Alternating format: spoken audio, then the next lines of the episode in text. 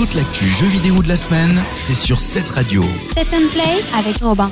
Bonjour à tous, c'est Robin, bienvenue dans cette nouvelle chronique 7'n'Play. Au programme cette semaine, le test du jeu très attendu qu'est Final Fantasy XV. Rendez-vous compte, 15e épisode, sans compter les spin-offs, d'une série attendue par des millions de joueurs. En plus, les promesses étaient belles, notamment un monde ouvert. Et bien, qu'est-ce que ça donne ? Et bien, premier reproche, c'est un monde ouvert extrêmement vide. Il manque beaucoup de choses à ce monde ouvert pour être vraiment totalement cohérent, notamment le scénario qui est lui également aussi assez incohérent.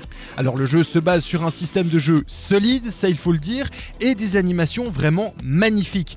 Par contre, de l'autre côté, on a une ergonomie un petit peu lourdingue et une magie assez sous-exploitée par rapport aux autres Final Fantasy. Je vous parlais du scénario qui est vraiment incohérent, c'est notamment le cas dans la deuxième partie du jeu qui devient vraiment une souffrance pour les fans et le mot n'est peut-être pas choisi à la légère, ça va être difficile pour vous d'en venir à bout, surtout qu'il y a beaucoup de quêtes FedEx comme on dit, donc aller d'un point A à un point B pour livrer quelque chose par exemple. Le jeu est en l'ensemble plutôt court et il y a quelques soucis techniques qui sont plutôt handicapants.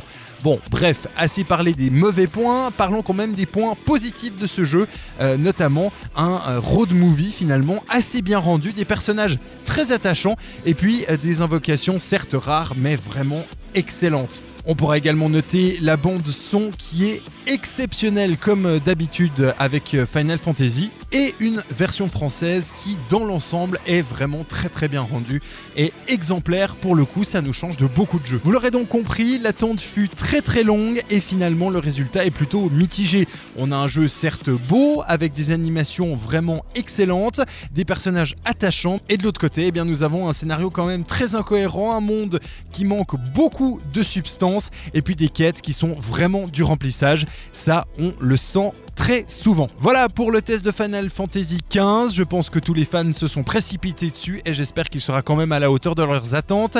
Nous, on se retrouve la semaine prochaine, même heure, même endroit pour un nouveau test de jeux vidéo. D'ici là, portez-vous bien, ciao ciao. 7'n'Play sur cette radio.